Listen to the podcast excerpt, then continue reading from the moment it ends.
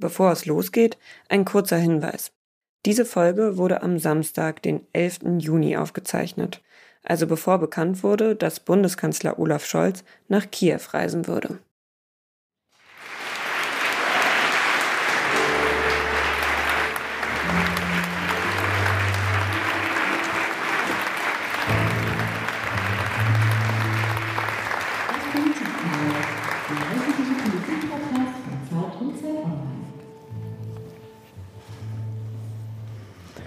Ja, herzlich willkommen, liebes Publikum hier im Saal, im Radialsystem in Berlin und auch überall da draußen, von wo auch immer Sie jetzt zugeschaltet sind. Wir freuen uns riesig, heute hier zu sein. Das ist wirklich ein total umwerfendes Gefühl, auf einmal so viel Publikum vor uns zu haben. Und wir sind jetzt hier, das Politikteil, der politische Podcast von Zeit und Zeit Online.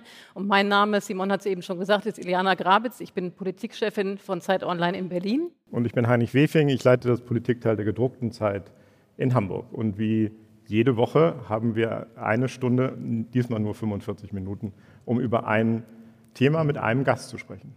Genau, und heute haben wir ja was ganz Besonderes vor, es wurde eben schon gesagt, und es ist eigentlich eine doppelte Premiere, Heinrich. Ne? Also ja. wir haben schon mehrere Live-Podcasts aufgenommen. In diesem Fall ist es was Besonderes, weil wir zu Gast sind bei dem Podcast-Festival von Zeit und Zeit Online.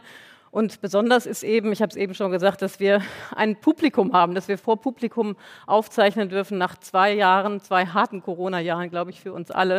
Und wir freuen uns riesig und ich glaube, das ist nochmal ein Moment, wo Sie sich als Publikum vielleicht einmal bemerkbar machen können und uns eine Runde Applaus hier vor allen Dingen an unseren Gast geben können.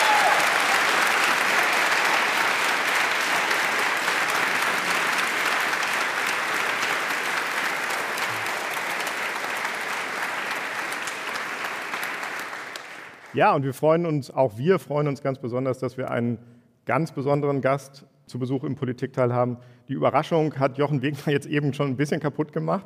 Äh, alle wissen jetzt schon, wer es ist. Wir haben es nicht gesagt, nicht weil wir uns irgendwie besonders interessant machen wollten, sondern tatsächlich, und da wird es gleich ein bisschen ernst, aus Sicherheitsgründen, uns wurde gesagt, bitte nicht sagen, wo der Botschafter der Ukraine an einem bestimmten Moment ist. Deswegen haben wir den Namen geheim gehalten. Jetzt freuen wir uns ganz besonders, ihn zu begrüßen. Das Gesicht, die Stimme der Ukraine in Deutschland, Andrei Melnik.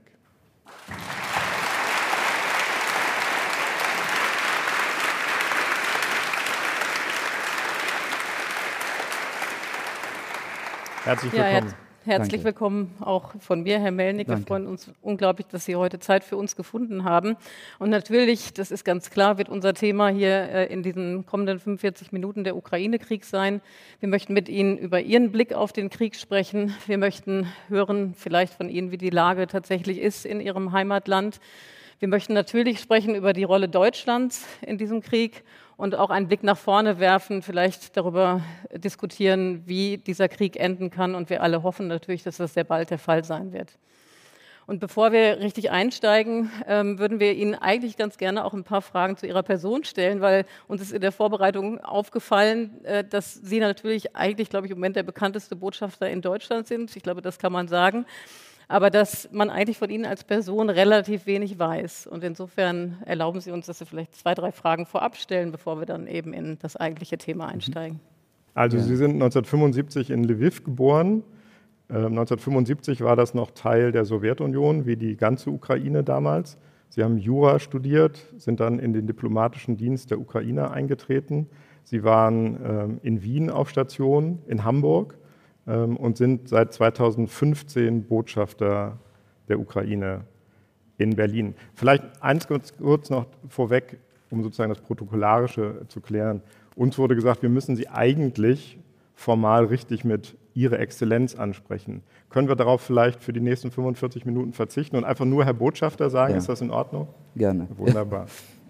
Also Herr Botschafter, warum haben Sie eigentlich Deutsch gelernt? Wann haben Sie sich dafür entschieden und wo haben Sie das gelernt? Haben Sie irgendwelche familiären Verbindungen nach Deutschland? Also in, in, der Sowjetunion, wo ich äh, aufwachsen musste, äh, gab es ja keine Reisefreiheit. Deswegen äh, durfte man gar nicht ins Ausland äh, und für mich war, waren Fremdsprachen gar kein Thema. Also ich wollte Chemiker werden, meine beiden Eltern äh, waren Professoren an der Uni in Lviv oder Lemberg, wie, wie man auch sagte. Und äh, das war für mich so ein vorgezeichneter Weg. Und dann hat sich es so ergeben, dass gerade als ich mein Abitur machte, wurde die Ukraine unabhängig.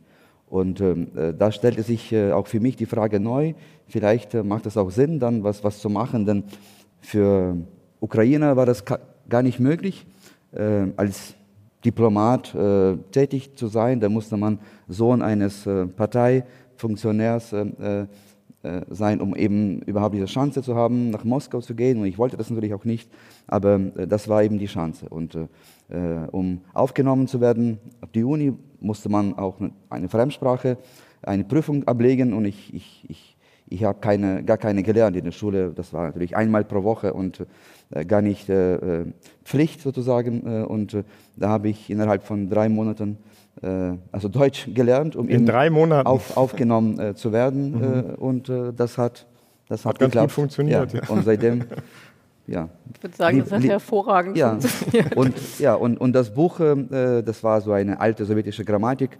Äh, ich habe das zu Hause selbst gemacht, äh, liegt immer noch irgendwo in meinem Bücher Bücherregal. Herr Melnick, Sie haben ja schon ähm, in Hamburg und in Berlin gelebt. Das sind ja gewissermaßen auch die Städte, die Zeit und Zeit online eng verbinden. Der Heinrich wohnt in Hamburg und ich wohne in Berlin. Jetzt sagen Sie mal so ganz frei, was gefällt Ihnen denn besser? In welcher Stadt lebt sich besser? Ganz unabhängig ja. davon, dass wir heute in Berlin sind und wahrscheinlich alle im Publikum ja. in Berlin. Also wenn ich ehrlich bin, äh, ich, ich liebe Hamburg äh, mehr als Berlin. Ja. ja. Guter Mann. Ja aus, aus vielen Gründen. Äh, aus familiären Gründen, weil äh, ich habe nur drei Jahre in, in Hamburg arbeiten dürfen äh, und das waren wirklich äh, ja, schöne Jahre im Frieden. Das war die Zeit nach der Orangenrevolution äh, und man konnte auch einiges bewegen. Unser Sohn wurde eingeschult in Hamburg, aber was ich am meisten an Hamburg mag, ist also diese Freiheit. Das, ist eine Hanse und freie Stadt Hamburg und Berlin ist ist eine preußische Stadt, also für mich. Und, und deswegen, man tut sich hier schwerer, aber was die Arbeit betrifft, da muss ich gestehen, dass hier die Arbeit mir viel mehr Spaß macht, weil, okay. weil, weil man in Berlin viel mehr bewegen kann in Hamburg. Ich fahre, ich versuche immer wieder nach Hamburg zu fahren, wo ich kann. Ähm, äh, ich habe immer noch viele Freunde, auch unsere Nachbarn ähm, äh, und, und, und viele andere. Äh, aber in Berlin, da schlägt jetzt mein Herz, weil, weil hier viele, weil hier auch das Schicksal zum großen Teil meiner Heimat entschieden wird. Und deswegen ist es wichtig, hier also die Flagge zu halten. Das war jetzt am Ende doch eine diplomatische Sehr Antwort, diplomatisch, ne? die ganz ja. gut für mich ausgegangen ist. Also Sie haben gut die Kurve noch gekriegt in meinem, in meinem Sinne. Genau. Ähm, es ist jetzt ein bisschen schwierig von dem, also in, in, dem Moment, wo man in, einem, in einer Kriegssituation sich befindet, ist es, hört sich komisch an, darüber zu reden, was eigentlich schöner, Hamburg oder Berlin. Ihr Land durchlebt gerade eine Situation, die keiner von uns kennt und keiner nachempfinden kann. Ähm, Sie sind jetzt qua Beruf, qua Job sind Sie ja in Berlin, haben Sie ja gerade schon gesagt, und das in zentraler Position. Ich habe mich gefragt, ähm, fühlen Sie sich eigentlich, haben Sie sich in den vergangenen 109 Tagen, die der Krieg jetzt ja schon andauert, eigentlich an der richtigen, am richtigen Platz gefühlt oder gab es Momente, wo Sie gesagt, gedacht, gefühlt haben, ich wäre jetzt lieber in Lviv oder in Kiew? Also doch, also ich, ich glaube, dass ich äh, äh, am, am, richtigen Platz hier äh, sein darf. Und ich bin dankbar auch äh, dem Schicksal, dem lieben Gott, auch dem Präsidenten dafür, dass ich äh, äh, in dieser ja, dramatischen Zeit für meine Heimat äh, in Deutschland äh, weiterhin arbeiten darf. Es ist viel zu lange. Normalerweise bleibt man als vier, fünf Jahre als Botschafter. Ich bin schon über sieben Jahre und das ist eine lange Zeit. Aber ich bin äh, froh äh, und dankbar, weil ich gerade jetzt, wie ich glaube, auch doch einiges besser verstehen kann, als wenn ich äh, als Neukömmling da wäre. Äh, und äh, da kann man, glaube ich, auch mit diesem Verständnis und diesen Erfahrungen, die ich hatte, gute und schlechte, kann man auch einiges bewegen. Und deswegen bin ich schon froh, dass ich hier sein darf und hoffentlich auch etwas für meine Landsleute bewegen kann. Herr Botschafter, die wenigsten hier im Saal, und ich schließe mich da absolut ein, werden Anfang des Jahres es für möglich gehalten haben, dass es zu einem russischen Überfall auf ihr Land kommt. Noch am 23. Februar haben sehr, sehr viele in einer Mischung aus Hoffnung und vielleicht Naivität damit nicht damit rechnen können wollen, ähm, dass wirklich einmarschiert wird und sind dann schockiert, komplett überrascht am Morgen des 24. aufgewacht und haben die Nachrichten bekommen. Ab wann haben Sie damit gerechnet, fest damit gerechnet, ab wann haben Sie gewusst, dass es einen Einmarsch geben wird? Also ich hatte immer das Gefühl, dass das geschieht. Ähm, ich äh, wusste nicht der Zeitpunkt, also wann mhm. das äh, so weit äh, kommen wird. Aber also mindestens seit ähm, April 21, das, es gab dieses erste große Manöver ja. und dann im Oktober das zweite. das war für mich schon quasi ein, ein klares Zeichen, es ist soweit. Ähm, dass, dass, dass Putin sich äh, entschlossen hat, äh, dann äh, wirklich diesen großen, riesigen Krieg zu entfesseln. Ähm, und deswegen war das für mich auch so schmerzhaft zu, zu sehen und zu spüren, dass hier in Berlin kaum jemand ähnliches Gefühl hatte, ja, dass mhm. das äh, so weit kommen kann und dass man sich doch vorbereiten äh, sollte. Äh, und es ist schade, ja, es ist schade, dass man dass man äh, diese äh, Anzeichen, die für uns Ukrainer vielleicht doch äh, klarer gewesen sind, weil, weil wir diesen Krieg, wie Sie wissen, seit 2014 spürten, ja. nicht in dieser Dimension, aber immerhin. Also man hat noch im, im Sommer 14, das heißt schon vor acht Jahren, Panzerschlachten wie im Zweiten Weltkrieg in der Ukraine, aber das wurde alles schnell vergessen. Dann kam der Syrienkrieg, dann all die anderen Themen, äh, und ähm, dann hat es immer geheißen, okay, ein, ein eingefrorener Konflikt in der Ukraine, man kann das irgendwie einhegen. Also die deutsche Politik hat sich darum ja gekümmert im Rahmen dieses Normandie-Formates und äh, das war's. Aber dass das gebrodelt hat, äh, dass, äh, dass man das Gefühl hatte, Putin wird, wird nicht stoppen. Also er hat die Krim annektieren können ohne große Verluste, dann auch der Krieg im Donbass, diese Marionettenregime, die er eingeführt hat. Das alles waren nur die äh, Vorzeichen mhm. für diesen großen Krieg. Und ähm, ja, jetzt ist er da seit 108 Tagen. Herr Melnick, Sie, äh, die, Ihr Blick auf die Rolle Deutschlands soll ja später dann auch im weiteren Verlauf noch, äh, da werden wir noch tiefer einsteigen. Aber äh, wenn ich darf, noch eine, eine Frage vielleicht zu Ihrer Seelenlage. Also wenn man Sie so beobachtet bei Ihren öffentlichen Auftritten und Sie sind ja wirklich sehr viel zu Gast gewesen in Talkshows, Sie waren im Bundestag und haben jede Menge öffentliche Auftritte, dann hat man so den Eindruck, Sie sind sehr kontrolliert und sehr gefasst. Gab es in den vergangenen mehr als 100 Tagen auch die Momente der Verzweiflung oder Tränen oder trau großer Traurigkeit? Oder ist es so, dass man das in Ihrer Position vielleicht auch einfach einkapselt und wegpackt für später, einfach weil die Kraft nicht da ist? Nein, das, das, das kann man nicht ähm, äh, tun. Also ich bin ein, ein, ein, Mensch, auch wenn, wenn der Beruf, äh, ich bin seit 25 Jahren im diplomatischen Dienst, äh, da hat man schon quasi gewisse Erfahrungen, aber als Mensch kann man das nicht irgendwie ausschalten. Es gibt ja keinen Schalter, wo man sagt, ja, jetzt äh, muss man hart bleiben und, und, keine Emotionen zeigen. Also ich muss Ihnen äh, gestehen, dass ich also fast jeden Tag weine. Also nicht im Publikum irgendwo, aber, aber wenn ich zu Hause bin äh, und, und wenn ich dann mir die Lage ansehe, wenn ich dann also Berichte lese oder auch dann erfahre, was, was, was geschieht in meiner Heimat, wie sie zerbombt wird, verwüstet, wie, wie Menschen äh, um, umkommen, äh, also diese Brutalität, diese Barbarei, äh, dann äh, muss man weinen. Also ich, ich, weine regelmäßig, weil sonst man das gar nicht verkraften kann. Also ich bin ja kein, kein, kein Roboter, sondern ein Mensch und man braucht äh, nicht nur Verstand, äh, um, um, um wirklich ähm, zu zu sehen, also was man tut, wie man das tut, sondern man, man braucht auch diese Emotionen, um, um, um zu verkraften. Denn sonst, das ist das Schicksal meiner Landsleute. Ja. Es sind viele Freunde, die, äh, die jetzt nicht da sind oder die verletzt wurden. Äh, das, das, das sind Millionen Menschen, die, die, die betroffen sind. Und, äh, und mir zerbricht äh, also jeden Abend oder jeden späten Abend, wenn ich zu Hause bin, äh, das Herz. Dass, dass dieser Krieg andauert und dass wir alle so hilflos sind, dass wir äh, nicht genug tun können, um, um ihn so schnell wie möglich zu stoppen. Und, und da verzweifle ich wirklich äh, fast jeden Tag, muss man mhm. sagen, fast jeden Tag. Wie ist denn die Lage jetzt ganz aktuell an der Front? Also wir alle wissen, in der, im Donbass, der Donbass ist äh, stark umkämpft, da stehen die ukrainischen Truppen schwer unter Druck.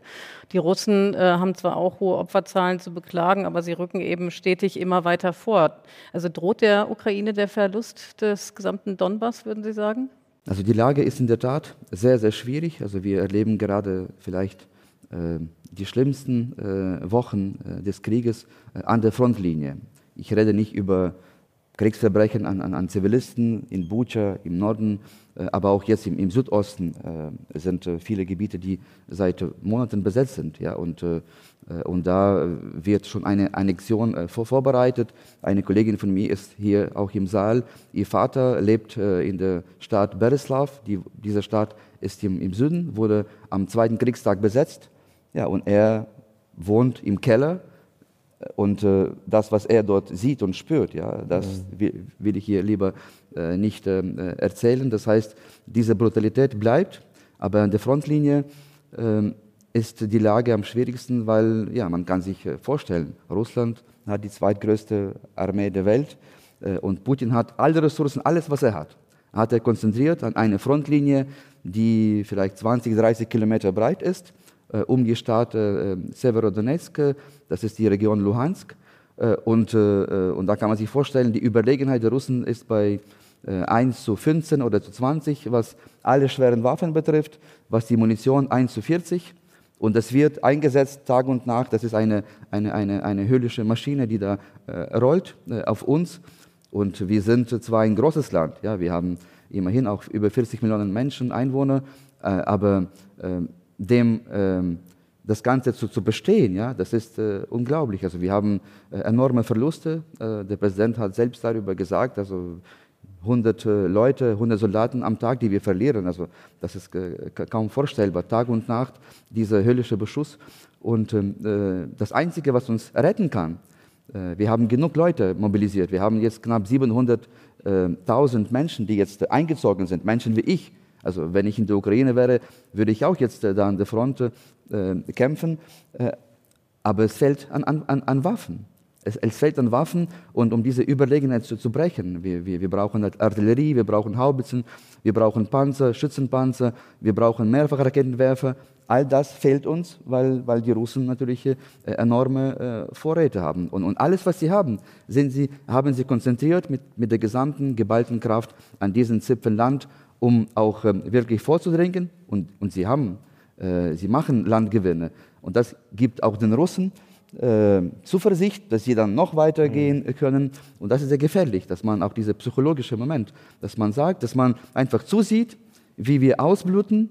Äh, es kann geholfen werden, übrigens auch aus Deutschland, nicht nur von anderen Partnern, die das tun. Und es geschieht zu wenig.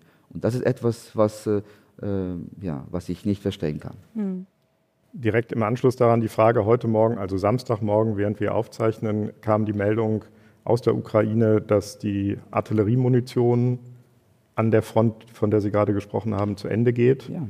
Ähm, es fehlen Waffen, aber jetzt fehlt offensichtlich auch an Munition. Sie haben schon darauf hingewiesen, es wird zu wenig geliefert. Sie haben in der Vergangenheit immer wieder darauf hingewiesen, dass Deutschland zu wenig tue. Würden Sie sagen, wenn die Ukraine im Donbass eine Niederlage erleidet, dann trägt Deutschland daran eine Mitverantwortung? Also zuerst einmal möchte ich äh, hoffen, dass wir keine Niederlage äh, erleiden. Das ist für uns äh, keine Option, denn eine Niederlage würde bedeuten, dass äh, nicht nur jetzt ähm, äh, in diesen Gebieten, die schon unter Okkupation stehen seit Monaten, sondern auch äh, im gesamten Land oder im gesamten Osten die Menschen dann leiden müssen und, und äh, das ist für uns keine Option. Aber zu Ihrer Frage, natürlich fragt man sich, wenn Deutschland helfen könnte. Und, und das ist der Fall. Deutschland hat äh, in der Hand all die Möglichkeiten, auch im militärischen Sinne, um uns äh, zu helfen. Man, man, muss nicht monatelang, jahrelang warten, sondern es gibt Waffensysteme in den Beständen des, der Bundeswehr und die können schnell, sofort, eigentlich schon vor Monaten hätten sie geliefert werden können. Am besten noch vor dem Krieg. Also wir haben, ich, ich bin hier seit 15 und äh, ich habe immer wieder versucht, äh, die alten Merkel-Regierung darauf hinzuweisen. Wir brauchen Waffensysteme, weil diese Gefahr ja für uns offensichtlich war. Und wie Sie wissen, hat die Kanzlerin uns äh, diesen Weg versperrt. Also auch, äh, wir, wir, konnten äh, keine Waffen kaufen bei der NATO, äh, weil Deutschland das behindert hat. Bis zuletzt, bis, noch bis, bis zu dem Kriegsbeginn. Und heute ist die Lage anders. Deutschland äh, kann äh, uns helfen mit Waffensystemen und ähm, äh, zum Thema Munition. Äh, Sie haben äh, recht. Ähm, Die Russen haben enorme äh, Vorräte an Munition. In dieser Intensität dauert dieser Krieg schon so lange, dass wir fast gar nichts haben. Und der einzige, die einzige Möglichkeit, äh, uns zu retten, ist, dass wir umstellen auf, auf westliche Waffensysteme. Da gibt es genug Munition. Zum Beispiel, wir, brauchen äh, Kaliber 155 und äh, so in der Sowjetunion gab es 152. Das heißt, drei Millimeter machen den Unterschied. Und das, das, dasselbe gilt für andere Systeme. Und deswegen, äh, es ist noch nicht zu spät. Viele Ukrainer, äh, das muss ich Ihnen sagen, betrachten äh, diese Haltung äh, der, der, der Ampelregierung als unterlassene Hilfeleistung, weil man kann etwas tun. Man, man sieht äh, diese verzweifelte Lage äh, der Menschen in der Ukraine und trotzdem zögert man. Äh, aus einem Grund, den ich persönlich und die meisten Ukrainer gar nicht verstehen können. Was ist aus Ihrer Sicht der Grund, dass die Bundesrepublik, die Bundesregierung so zögerlich liefert? Die Bundesregierung selber stellt es anders dar. Die betont, wir tun, was wir können, wir helfen. Wir haben für manche Waffensysteme selber keine Munition mehr. Stichwort der Flugabwehrpanzer Gepard. Andere Panzer müssen erst hergerichtet mhm. werden. Kampfpanzer sollen nicht geliefert werden. Man muss selber das Bündnisgebiet verteidigen können. Also, also es gibt verschiedene, viele nein, verschiedene also Gründe, warum die Bundesregierung ich, ich, ich sagt, wir tun, Ich muss leider sagen, dass alles äh, nicht stimmt. Es gibt wahrscheinlich politische Gründe. Ähm, ich will da nicht spekulieren, aber vielleicht möchte man da auch ein Fenster sich äh, beibehalten äh, als, als Vermittler dann nach dem Krieg, dann mal weiß, dass dieser Krieg früher oder, später zu Ende ist und Russland wird nicht verschwinden, vielleicht Putin hoffentlich schon, aber, aber, aber das Land bleibt äh, und das Land ist durch die Propaganda so äh, feindlich geworden, uns gegenüber, aber der gesamten freien Welt dass man natürlich auch da einen Weg finden muss.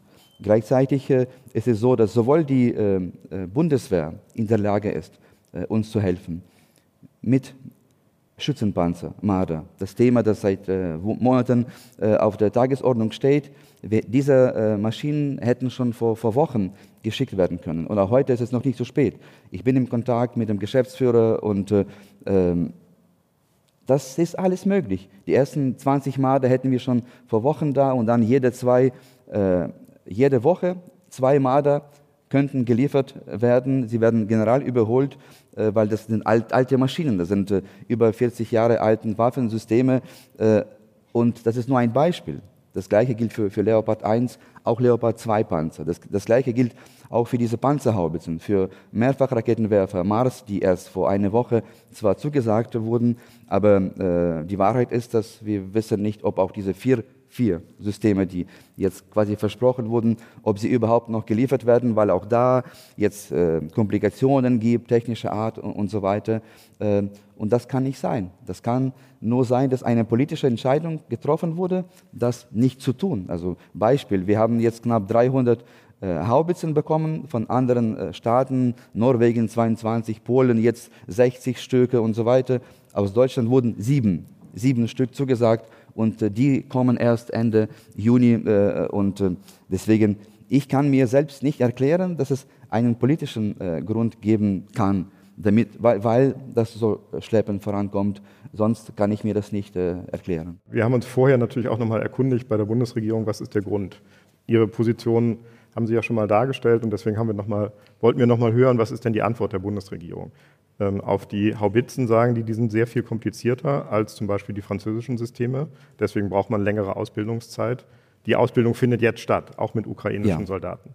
Und bei den Kampfpanzern, speziell bei den ganz modernen Kampfpanzern, ist ein offensichtlich wichtiges Argument, ich gebe es erstmal nur wieder, es ist nicht meine Meinung, ich mhm. gebe es nur wieder.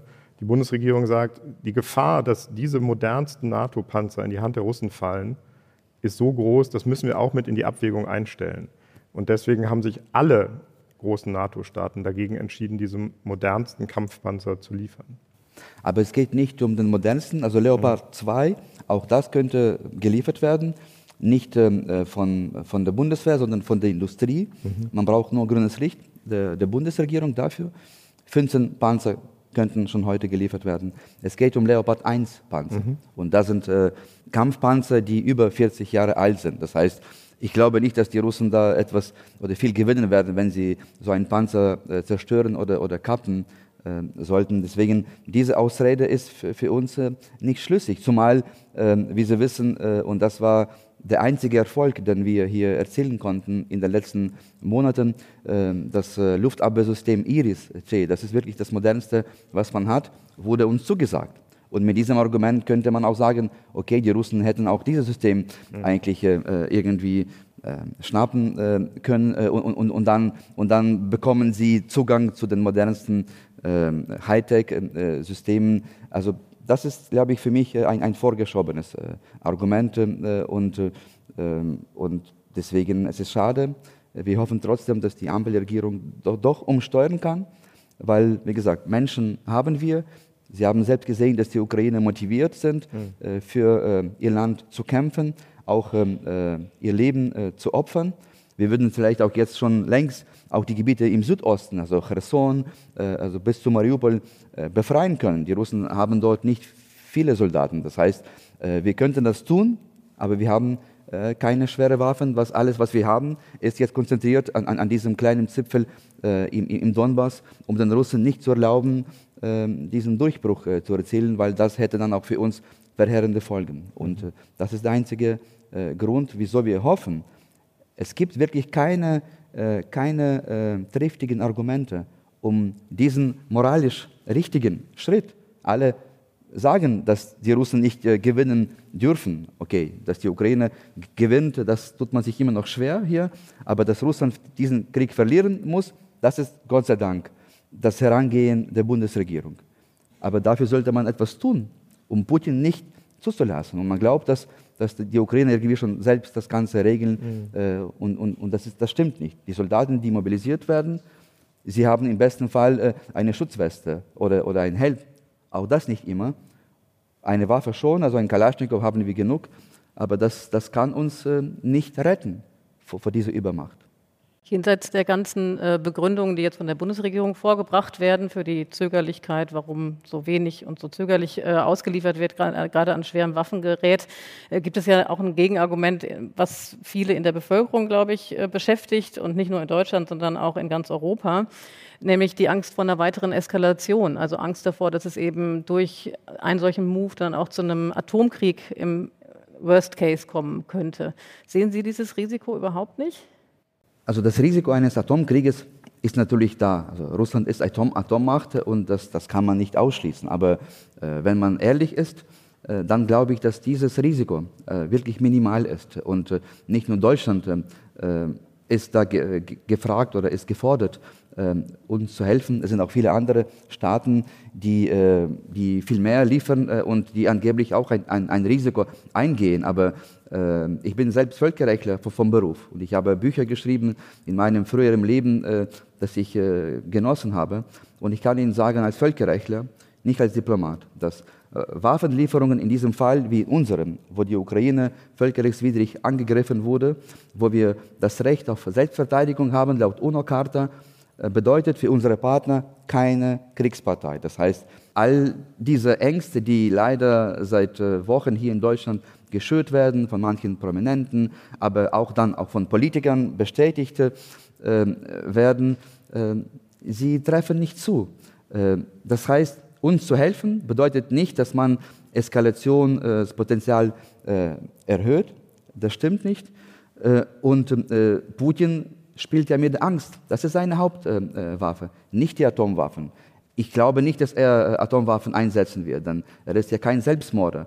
Äh, äh, und allein aus dem Grund, er möchte in die Geschichte angehen, nicht als jemand, der wie Nero Rom verbrannt hat, sondern er möchte in die Geschichte angehen als jemand, der wirklich alte so russische Länder zurück ins Reich geholt hat. Und vor, gestern hatte er noch eine solche Ansprache, wo er sagte, also wir, wir holen nur das, was uns gehört. Und und anstelle von, von, von Deutschen, von Ostdeutschen, würde ich mir jetzt wirklich Sorgen machen, weil die meisten glauben, dass nur die Ukrainer jetzt sein Kriegsziel äh, ist. Äh, er will die Ukraine zurück, dann hat er Ruhe und wir sind alle äh, happy, weil der, der Krieg vorbei ist und wir diese schrecklichen Bilder nicht mehr uns ansehen müssen.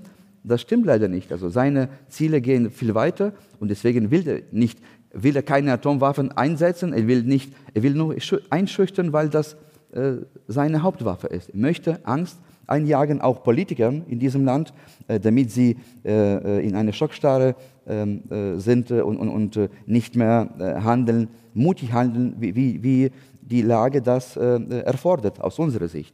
Herr Botschafter, im Deutschen ist das Wort diplomatisch ja geradezu ein Synonym für vorsichtig, zurückhaltend, verbindlich, immer freundlich. Sie haben es eben vorgemacht, Hamburg, Berlin, beides schöne Städte, sehr diplomatisch.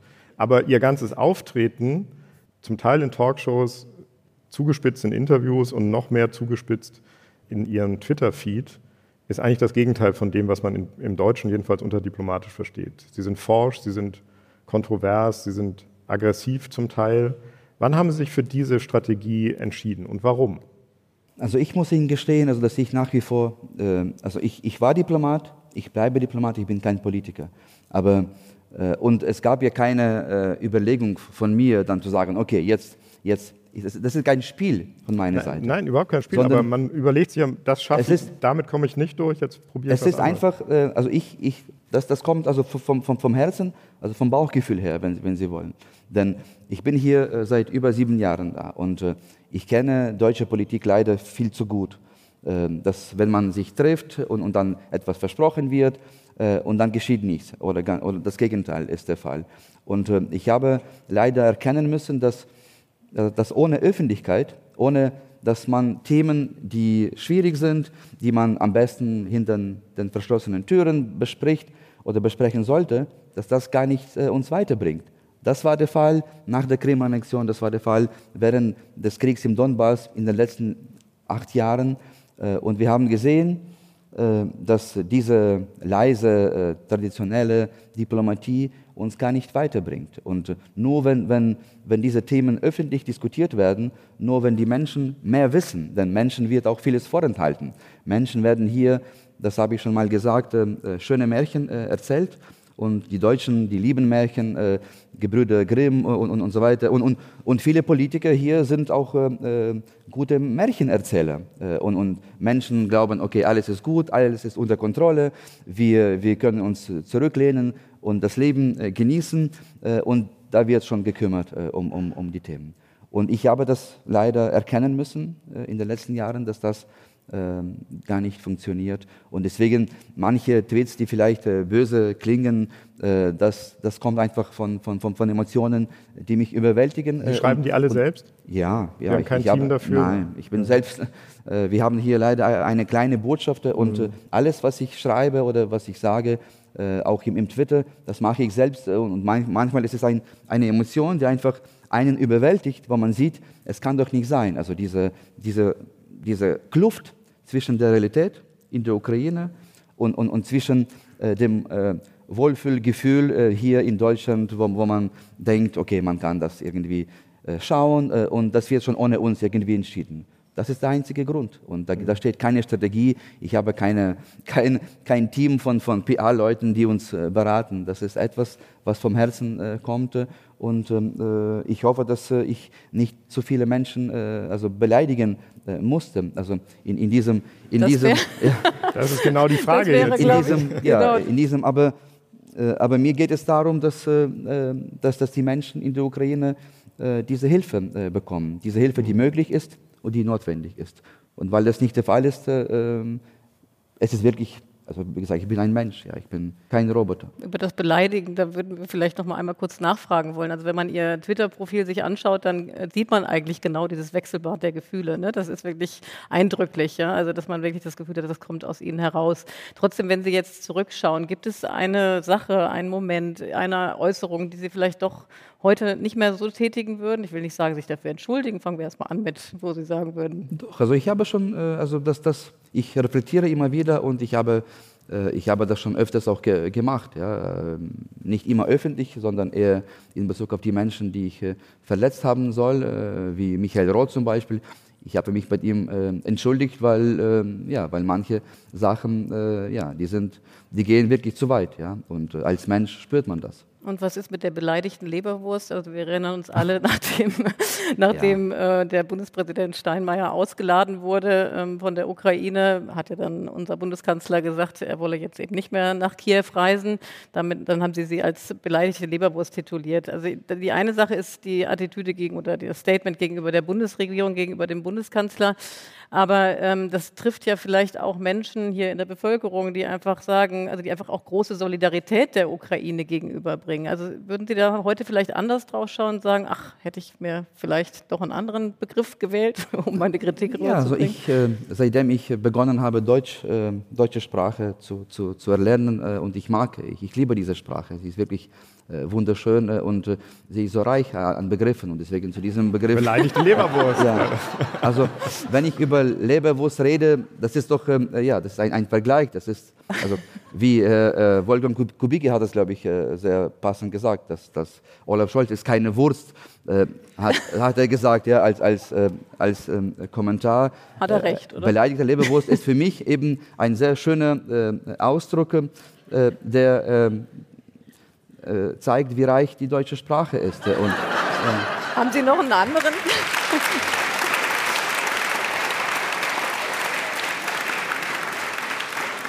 Also es gab, ich muss Ihnen gestehen, auch in der Ukraine hat das natürlich äh, ja, viel Aufsehen erregt und viele Diskussionen. Äh, und ich musste dann auch zu Hause erklären, äh, auch meinem Präsidenten gegenüber, der natürlich auch geschockt war, äh, äh, was, das, was das bedeutet, ja, dass das genau, ja kein... Was heißt beleidigte genau. Leberwurst ja, auf Ukraine? und ich musste wirklich erklären, also äh, vom Anfang an, also dass diese Wurst da als letzte herausgeholt wird aus dem Topf und, und also all das, äh, aber glauben Sie mir, ich ich bin äh, kein Pöbler, ja, wie, wie, wie manche denken.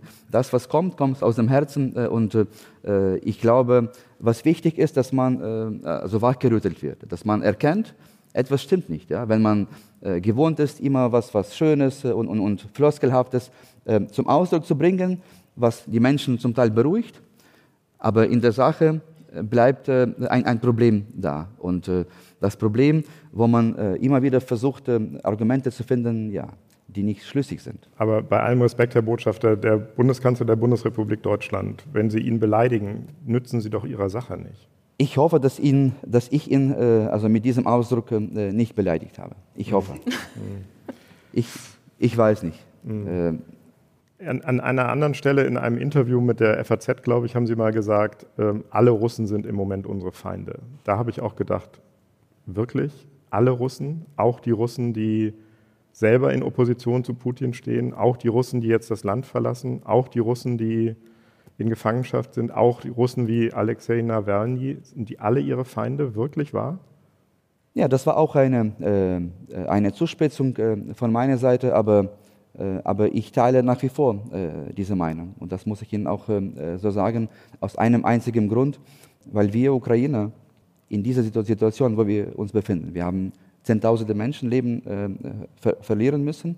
Und, äh, und da haben wir äh, keine Zeit jetzt zu fragen, bist du ein guter oder ein, ein schlechter Russe oder bist du vielleicht teilweise, du verstehst Putin, aber, aber bist du gegen den Krieg. Also für uns es ist leider zugespitzt äh, ausgedrückt, äh, da gibt es nur Schwarz und Weiß, da gibt es noch keine äh, Grauen oder Zwischentöne im Moment. Äh, und das müssen Sie auch meine Landsleute fragen. Ich glaube, dass, dass die meisten Ukrainer jetzt so denken müssen, äh, obwohl natürlich wir verstehen, dass viele Russen selbst dann leiden und, und selbst Opfer von diesem Regime geworden sind und selbst Russland verlassen müssen. Aber, aber Sie haben Nawalny erwähnt. Klar, als möglicher Präsident wäre vielleicht nicht so ähm, äh, brutal wie, wie, wie Putin, aber auch äh, ein Herr Nawalny ist für, für uns Ukrainer kein, äh, kein guter Russe, in dem Sinne, weil gefragt, äh, ob äh, die Krim dann äh, doch ähm, zur Ukraine gehören sollte, sagte er fast wörtlich, wenn ich mich erinnere, die, Ukraine, die Krim ist doch kein, kein Butterbrot, ja, das man hin und her schieben kann. Das heißt, da muss man schon aufpassen. Und deswegen, ähm, das ist ja natürlich ein Krieg, der den Putin äh, ausgelöst hat, aber äh, eine große Mehrheit, vielleicht 80 Prozent, vielleicht weniger, aber immerhin eine überwiegende Mehrheit der Russen steht hinter Putin aus vielen Gründen, vor allem weil, weil die Propaganda so massiv war in den letzten Jahren mhm. und das hat man auch hier in Deutschland verschlafen. Man wusste, dass von Tag, Tag und Nacht seit der Krim-Annexion in allen wichtigen Talkshows, äh, politischen Talkshows Russlands nur das eine große Thema gab. Die Ukraine als Erzfeind, die vernichtet werden muss. Das hat man einfach äh, äh quasi äh, vernachlässigt äh, und, äh, und, weggeschaut dabei. Und deswegen ist es schwierig für uns jetzt zu schauen, okay, ist dieser Russe ein guter? Sollen wir einen Test machen, irgendwie oder befragen? Das ist ein, ein, Russland ist ein Feind als Staat. Das steht klar für uns.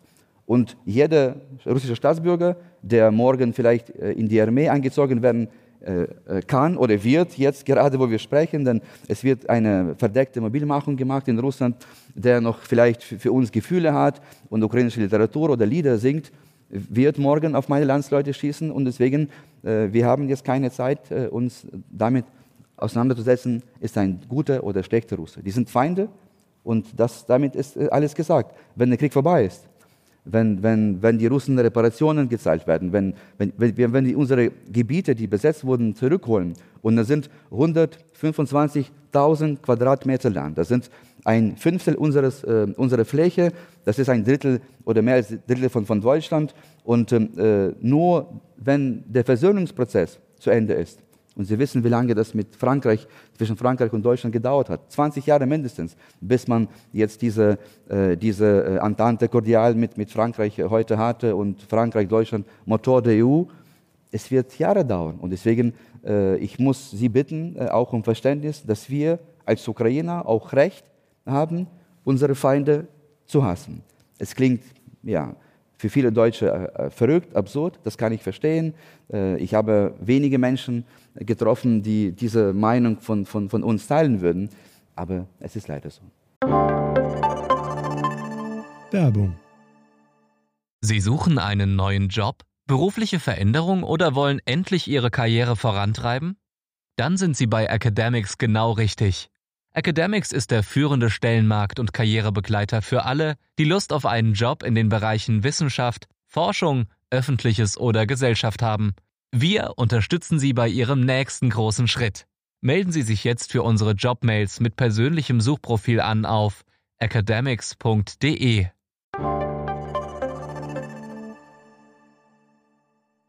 Die Zeit läuft leider. Ähm, wir wollen ja gleich noch einen Blick nach vorne werfen, äh, wie dieser Krieg äh, enden könnte. Vorab eine letzte Frage, weil das ja Deutschland auch sehr beschäftigt hat, diese demonstrative Ausladung unseres Bundespräsidenten.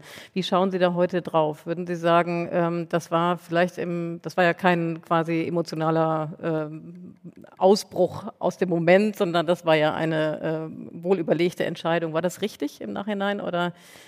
Würden Sie das heute anders also, sehen? Gerne eine kurze Antwort. Man braucht, ja, man braucht viel Zeit, um, um das Ganze zu, zu, zu, zu erklären, aber äh, ich glaube, was richtig war in dieser Entscheidung, war ein Signal aus Kiew nach Deutschland und in die Welt, dass etwas schiefgelaufen ist. Dass, dass wir, dass wir äh, auf, auf das, äh, wie Deutschland diesen äh, Russlandpolitik betrieben hat, seit Jahren, seit Jahrzehnten, dass da was falsch lag. Und äh, das war eben vielleicht eine Bitte von der ukrainischen Seite an die Deutschen mal sich Gedanken zu machen, dass nicht mehr dann sagt, okay, jetzt, jetzt gehen wir, schauen wir nach vorne und alles, was äh, zurücklag, hat keine Rolle. Also ich glaube, das war notwendig. Die Form, wie das erfolgte ist, darüber kann man natürlich äh, streiten äh, und ich möchte nochmals betonen, es gab keine Ausladung wie das behauptet wurde. Es gab Umstimmigkeiten, also bei, bei der Vorbereitung, das ist wahr. Herr Steinmeier ist eingeladen worden, vorher, jetzt, äh, äh, mein Präsident hat mit ihm gesprochen, äh, telefonisch. Der Parlamentspräsident war letzte Woche hier, hat auch ihm eingeladen, vor dem Parlament äh, aufzutreten. Das heißt, äh, dass alles, was, was äh, ähm, alles wurde ausgeräumt, ja, wirklich mehr als, als, als notwendig, aber, aber das Signal, dass man diese Vergangenheit doch aufarbeiten sollte, auch um zu verstehen, wieso ist das so viel schiefgelaufen ist. Und das würden auch, glaube ich, die Deutschen selbst äh, brauchen. Wieso ist man jetzt so abhängig von, von, Russland, Energieimporte, äh, äh dass man keine richtigen oder keine mutigen Entscheidungen heute treffen kann, politisch, weil diese Abhängigkeit äh, so massiv geworden ist. Das, waren, das war, glaube ich, äh, der einzige Grund, äh, wieso diese, dieses Problem mit, mit Herrn Steinmeier entstanden ist. Herr Meng, ich glaube, wir laden Sie nochmal in diesen Alles gesagt Podcast ein, ja. der so fünf bis acht Stunden dauert. Wir ja. sind jedenfalls viel zu kurz. Ja. ganz zum Schluss, wir haben noch sieben Sekunden, wir überziehen jetzt einfach ein bisschen ganz zu Anfang, gleich überziehen, da hat man noch Spielraum nach hinten. Wir überziehen ein bisschen, aber nur ganz kurz, letzte Frage. Wenn Sie einen Moment träumen können, Sie haben von Grimms Märchen gesprochen, die sprichwörtliche gute Fee. Wenn Sie einen Wunsch frei hätten, was sich in Deutschland ändern soll, nicht in Ihrem Land, sondern in Deutschland, was wäre Ihr Wunsch an die gute Fee von den Grübern Grimm? Also der einzige Wunsch äh, äh, an die Deutschen oder besser an die deutsche Politik wäre, dass man, äh, dass man mutiger wird, dass man erkennt, äh, dass dieser Wohlstand, den man sich erarbeitet hat, zu Recht, und die Deutschen sind stolz darauf, auch die anderen blicken äh, mit Neid auf, auf, auf Deutschland, äh, weil das Land so erfolgreich war, zu Recht so, weil man fleißig war und ist. Aber was fehlt, ist manchmal Mut, dass man trotz diesem Wohlstand, trotzdem, dass Deutschland eine, äh, eine so wichtige Rolle spielt als wirtschaftlicher Faktor, als Kulturnation, als große Kulturnation, dass man auch diesen Mut hat und dass man auch äh, vielleicht mehr geopolitisch, strategisch äh, denkt und nicht nur hofft, dass man als eine große Schweiz noch viele Jahrzehnte weiterhin in Ruhe leben kann. Die Welt ist einfach äh, anders geworden. Die Welt ist verrückt geworden und gefährlicher geworden. Deswegen, da braucht man wirklich manchmal auch ähm, mutige Entscheidungen zu treffen. Das wünsche ich mir also jeden Tag. Also ich, ich, ich sage mir, wann kommt der Moment, wenn die deutsche Politik, wenn die Politiker, die hier äh, die Verantwortung tragen, äh, sagen würden, nein, also wir müssen doch äh, ein Risiko eingehen, wir müssen doch auch ähm, schauen, dass wir, dass wir Opfer äh, tragen, dass wir nicht nur jetzt abwägen, wenn unsere Interessen betroffen sind, dann äh, warten wir ab, ein Jahr mit dem Embargo oder, oder ähnlichen Schritten, es muss zügiger werden äh, und davon, glaube ich, wird auch Deutschland profitieren. Damit wird auch dieser Wohlstand gesichert sein. Wenn, wenn man jetzt äh, glaubt, dass, äh, dass die anderen was tun, ähm, das, oder die Amerikaner, man sagt, die Amerikaner, die haben das Sagen, die müssen das alles übernehmen. Das wird nicht funktionieren. Und deswegen, das ist meine Hoffnung, dass dieser Mut, dass die Menschen spüren, dass auch Mut eine, eine äh, Tugend ist. Herr Melnick, ganz, ganz herzlichen Dank, dass Sie heute bei uns waren. Das war, glaube ich, für uns beide und auch für das Publikum und für alle, die draußen zugeschaltet waren, eine sehr äh, eindrückliche Stunde. Nein, es waren ja nur 45 Minuten. Ganz herzlichen Dank, dass Sie auch so persönlich erzählt haben. Ich glaube, das äh, war für uns alle hier ein großes Erlebnis. Ähm, das war es also jetzt, das Politikteil, der politische Podcast von Zeit und Zeit Online. Und ähm, wenn Sie uns schreiben wollen, dann können Sie äh, uns schreiben an unsere E-Mail-Adresse daspolitikteil.zeit.de. Und wir bedanken uns natürlich auch bei allen Zuschauer und Zuschauerinnen, die hier heute im Saal sitzen, die äh, gelauscht haben und an das ganze Team, das dieses Podcast-Festival hier ermöglicht hat. Wirklich eine tolle Erfahrung. Vielen Dank.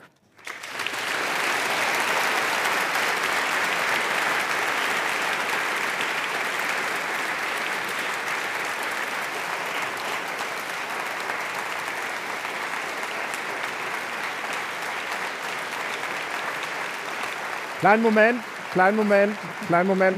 Sparen sich noch ein bisschen Beifall auf, denn wir müssen natürlich auch nochmal ausdrücklich sagen, Herr Botschafter, herzlichen Dank, dass Sie gekommen sind ähm, in diesen so existenziellen Tagen für Ihr Land. Herzlichen Dank dafür. Danke.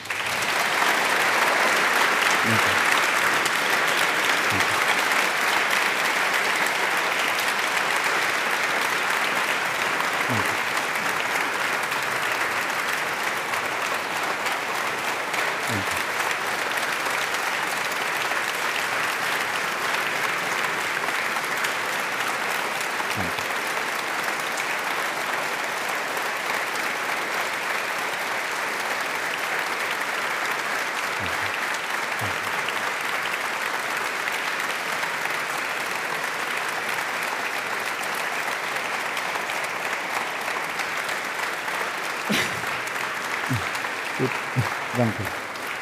So, Danke. und alle, Danke. die uns irgendwann hören werden, weil diese Folge wird ja auch noch ausgestrahlt, äh, nämlich in der nächsten Woche am 17. Juni, kann man das natürlich überall dort, wo es Podcasts gibt, auch nochmal nachhören. Den sei gesagt, es gab jetzt hier Standing Ovations für Herrn Botschafter Danke. und ganz herzlichen Dank und auf Wiedersehen und noch einen schönen Tag heute beim Podcast Festival. Danke. Danke.